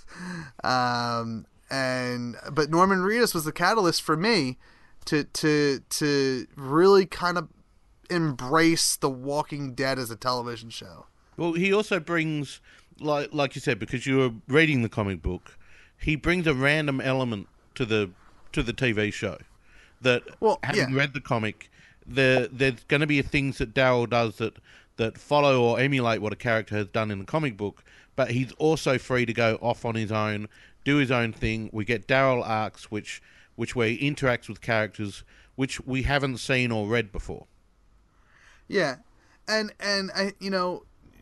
Obviously, Rooker was the bigger star power than Reedus, but I mean, both Reedus and and and Rooker were like, these are the two guys that we're gonna bring in uh, to draw the viewers in. Like, they're gonna be the big names of the show. Yeah, uh, and we're only gonna keep them around for a little bit. I mean. Daryl, uh, Norman Reedus went in to read for the role of Merle Dixon, and um, I guess they liked Rooker more, but Norman Reedus crushed it so much that they created a brother for Merle Dixon in the T V show. So, like, not only is Daryl Dixon original, not like in the comic book, he wasn't in the original draft for the first episode. Like, they created this role for for Norman Reedus. Wow. um, and he's and he's so, he, he's nailed it. I mean, he's got Daryl down one hundred percent now. He's one hundred percent got this character nailed down. I doubt he needs very much direction when it when it comes time to, to do his thing. Yeah, you know? I mean, I, honestly, for me, I I think he's got his character down more that Andrew Lincoln has Rick Grimes down, and and Andrew Lincoln has Rick Grimes down. Oh yeah. But I, I I think Norman Reedus just just has a better lock on his own character, and and maybe it's just because the, it's the, who the character is. Uh, that for me, he's he's a more interesting character, um, and he's obviously one of the more popular characters. Well, if we're if we're talking about character moments, one of one of the things which I I can't go past bringing up is something that we discussed. Um, with um, was it calam- calamities and and what was it? Calamities and conundrums, or something a, like that. Something, something like that with Eugene. Oh yeah. Now we've we see Eugene in this episode amongst the the, the Sasha and, and Rosita story, um, and he's walking around the yard giving orders as Doctor Eugene Porter. Um, uh, so he's now got the doctor in front of his name, like he's he's always wanted to do, but got caught out with with Rick's mob. And then the girls decide to go down and rescue Eugene. Now, we discussed what would Eugene's reaction be to being rescued. You know, was he setting up a long term? Was he going a some kind of a game plan? Or is Eugene a saviour? How did you... I mean, they've gone down, they've gone to rescue him. He freaks out and says, I never asked you to do this, and runs back into the camp and refuses to be rescued. I still think that there's a... I think he has a long, a long game going on, a long con. Um, I think there's... I I think, and and and this I mean is spoiler territory, I guess, but uh, kind of just the what I remember from his character from the comic book, um, his love for his platonic love for Abraham, I think is too strong for this to be a play where he is full-on savior now. I know that it's all set up like that, and and it could he he he, he could be full-on savior, But I, I, I don't know, a piece of me, something tells me, I don't know if it's, it's, um, if it's hope as a fan, uh, or if it's maybe something, a little bit of something that I've picked up over watching T V all these years, but something tells me that, that, um, he's not a savior and that he's just playing some sort of long con that, that, he obviously can't explain or doesn't have time to explain to these two crazy ladies who are shooting off the place. Yeah, I I thought that maybe because I'm I'm still on the fence which way which way he's going to go, but to me this didn't seem like it was it was anything to do with any game he was playing. It didn't seem to be anything to do with the long con. I think that Eugene is genuinely scared that if he does try and break out or gets broken out, what happens to him if he gets recaptured? You know, he's, yeah. he's very good at thinking and looking out for number one.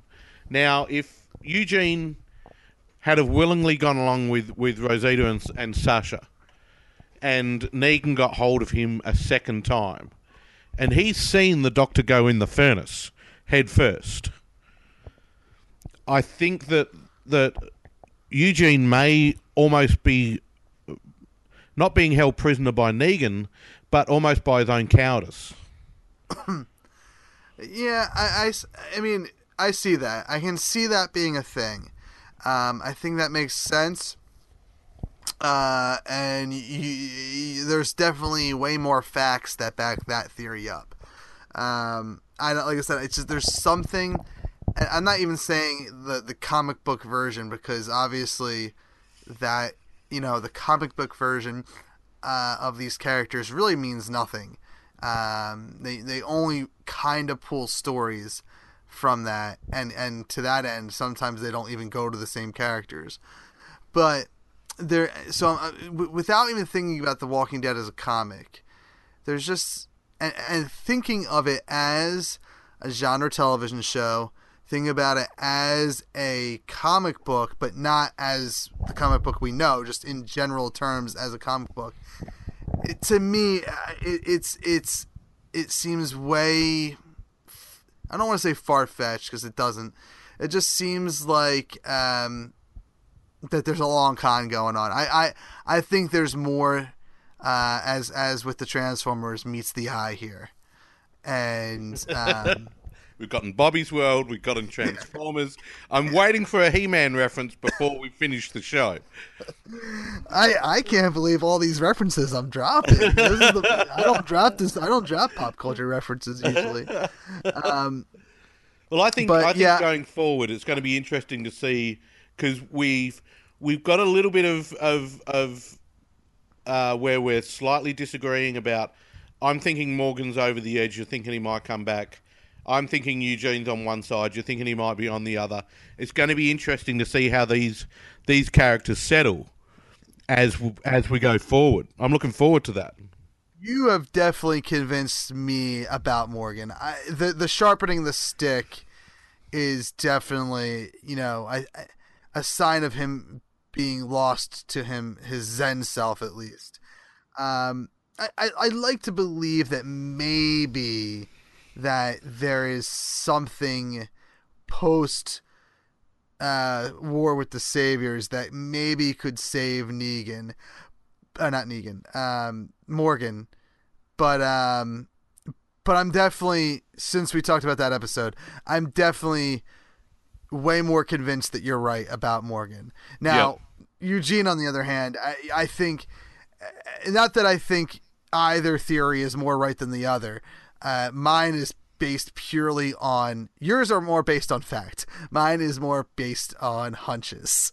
uh, so uh, you, you, you're doing the more detective work while I am being like the, uh, the, the Nightwing or the Robin and like, well, I know the evidence is there, Batman, but just maybe. So I'm the Batman of the Zombcast. Right now you are, oh. which is which is kind of appropriate because don't you live like in a country that has a Batman city? Um, a Batman city. Isn't that in uh, Australia? What, a, a Gotham? No, isn't there a little town? Where, uh, oh, like yeah, near... yeah, yeah. Yeah, there is called, but it's it's more pronounced Batman.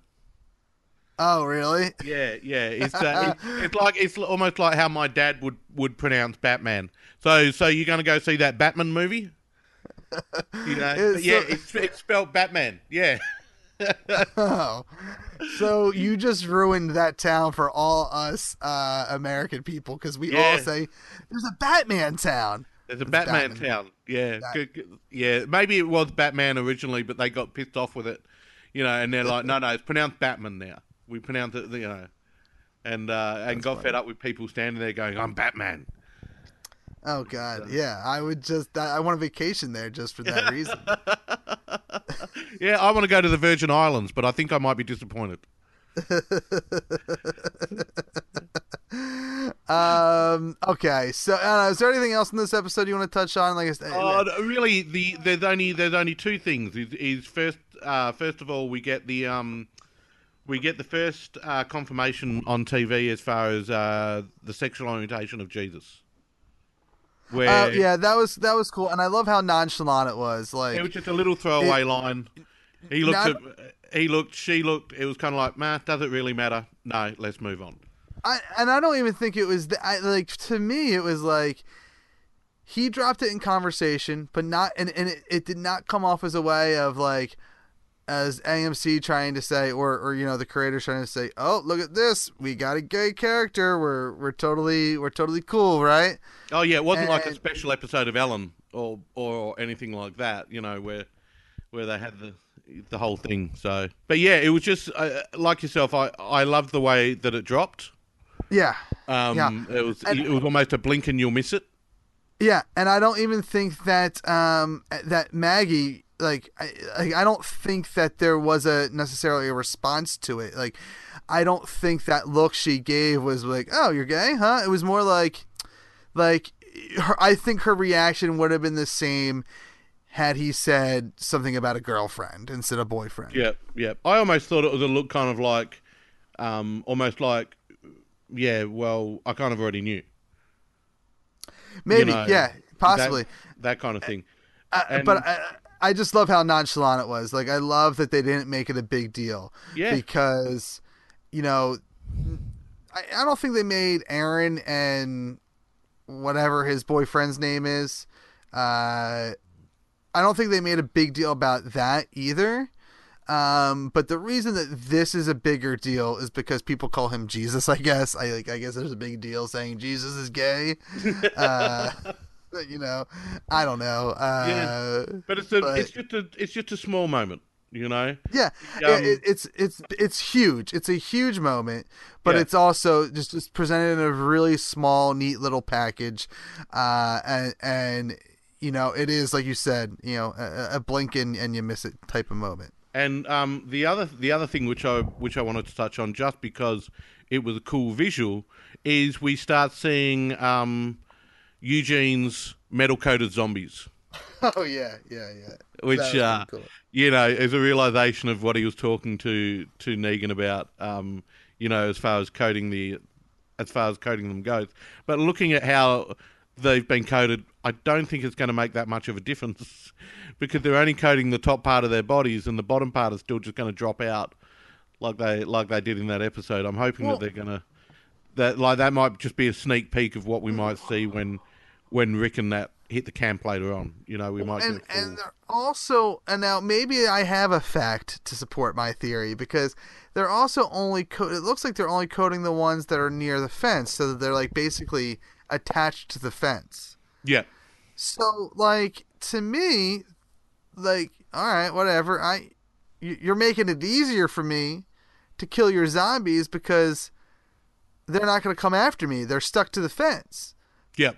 So, like, maybe this, again, going with the whole long con thing, maybe he's just making these metal zombies so that it's easier for Rick to break in. All I was thinking when I saw him was just... metal zombies, that's cool. You know, it is. And you, that and was Eugene, that was pretty cool. And Eugene still got the rabbit in his pocket.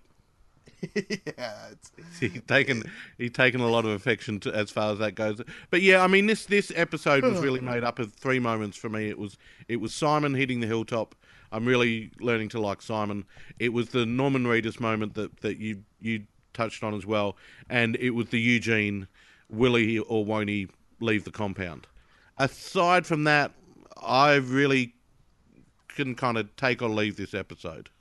Yeah, like I said, I think this is, or like I said, like like we said, this is definitely one of those episodes that is like, it, it's for me, it was a lot like Say Yes, which, uh, but I, and I, from the get go, I enjoyed, I probably enjoyed this one a bit more. Um, you had, you sold me on, on Say Yes.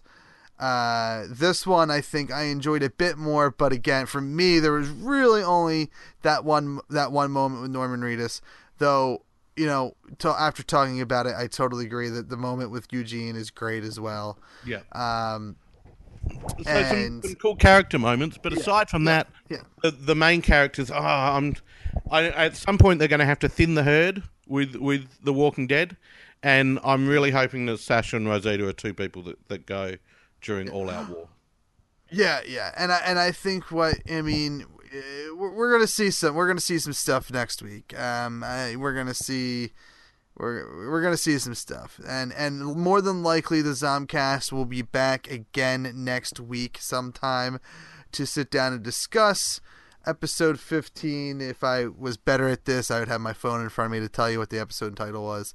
Um, but you know, it's just fuck it. It's episode fifteen of The Walking Dead, uh, and uh, and then we'll be back the week after that to talk about the season finale of The Walking Dead, uh, and then we'll be taking a small break. Probably no longer than two or three weeks, but I'm going to Disney, so uh, we have nothing for the week at Disney, and then uh, we'll probably be off another week so I can get back into the swing of things, and then we'll we'll figure out what we're going to do. But we got two more episodes of The Walking Dead coming up, and then we already know that we want to talk about Fear of the Walking Dead, Ash versus Evil Dead, uh, horror movies. Yeah, yeah. Have you had a chance to see Get Out yet? Oh no, I have not. I have not. Uh, we'll have to we'll have to hit on that at some point. That's the yeah. That's, no, that's definitely something. I yeah. yeah. That is what I, I I feel bad for not seeing that. Yeah, I just don't. God damn! I wish I had time. Wish I had the time. uh, um, well, I, that's pretty much all all I've got to talk about this week, because now I've got a massive I've got a massive need to go online and find me some episodes of Bobby's World, and then and then imagine imagine Bobby as Daryl Dixon. I'm telling you, if it's not canon, if Robert Robert Kirkman and Scott Gimple are not listening to this podcast to make that canon, shame on you, okay? Volume one of the Zombcast, Volume one of the Zombcast was all about Carl growing up to be a badass. Volume two uh, of the Zombcast, which, you know, is the, the you and me version of this show, is all is going to be all about making Bobby's World canon to a prequel of The Walking Dead, and it's and it's Daryl Dixon before oh. he's Daryl Dixon. That's gonna be that's gonna be fantastic once we can pull all of the pieces together. Yes, and, and in fact, if you are so inclined to send zombies riding dogs to our P O Box one seventy-seven in Fairless Hills, Pennsylvania one nine oh three oh, I implore you to maybe just take a second and perhaps send us some pictures of Bobby from Bobby's World dressed as Daryl Dixon to P O Box one seventy-seven. Fairless Hills, Pennsylvania, P uh, one nine oh three oh, United States of America, because that is even better. Bobby riding motorbikes. All right. Uh, you know how it goes, Steve. Throw out your plugs before we go. All right. Well, you can... Um... You can find me on my, my other podcast, which is the Saturday Detention Podcast. You can find that at on Twitter at The Detention Pod. Um, and aside from that, you'll just find me at the local swap meet looking for old episodes of Bobby's World. Uh, you can find me on Twitter at ThatNerdyKev. You can also find my other show, Everything is Awesome, on Twitter at RealAwesomePod, awesome podcast dot com. Uh, pretty much anywhere that there is a place to find is going to probably be at either Awesome Podcast or at RealAwesomePod. We're on Facebook, finally. Uh, this show is on Facebook dot com slash The Zombcast. This show is also on Twitter at The Zombcast. Most of my tweeting is done on at That Nerdy Kev, though, so if you want to talk Walking Dead, hit me up. Um, and if you're going to be in the Philadelphia area this Sunday, March twenty-sixth, from two to four p.m., I'll be doing my show live, Everything is Awesome, late night, along with the Doom Thugs podcast. It's going to be a fun two-hour event from two to four p.m., Sunday, March twenty-sixth, twenty seventeen, at Atomic City Comics on South Street in Philadelphia, P A. Uh, we're going to have Brian Gray playing some music for us. We're going to have Thor telling us all about the dirty inside secrets of Avengers Tower and whatnot. Uh... So come check that out. It's free. Free for nothing. Three funny. Come out. It's going to be fun. Uh, that's all for this week's Zombcast. We'll see you next time right here on that entertains dot com. Keep walking. This has been a That's Entertainment Podcast Network podcast. Looking for more podcasts about pop culture, T V and film, and other entertainment? Find all our shows on that entertains dot com slash network.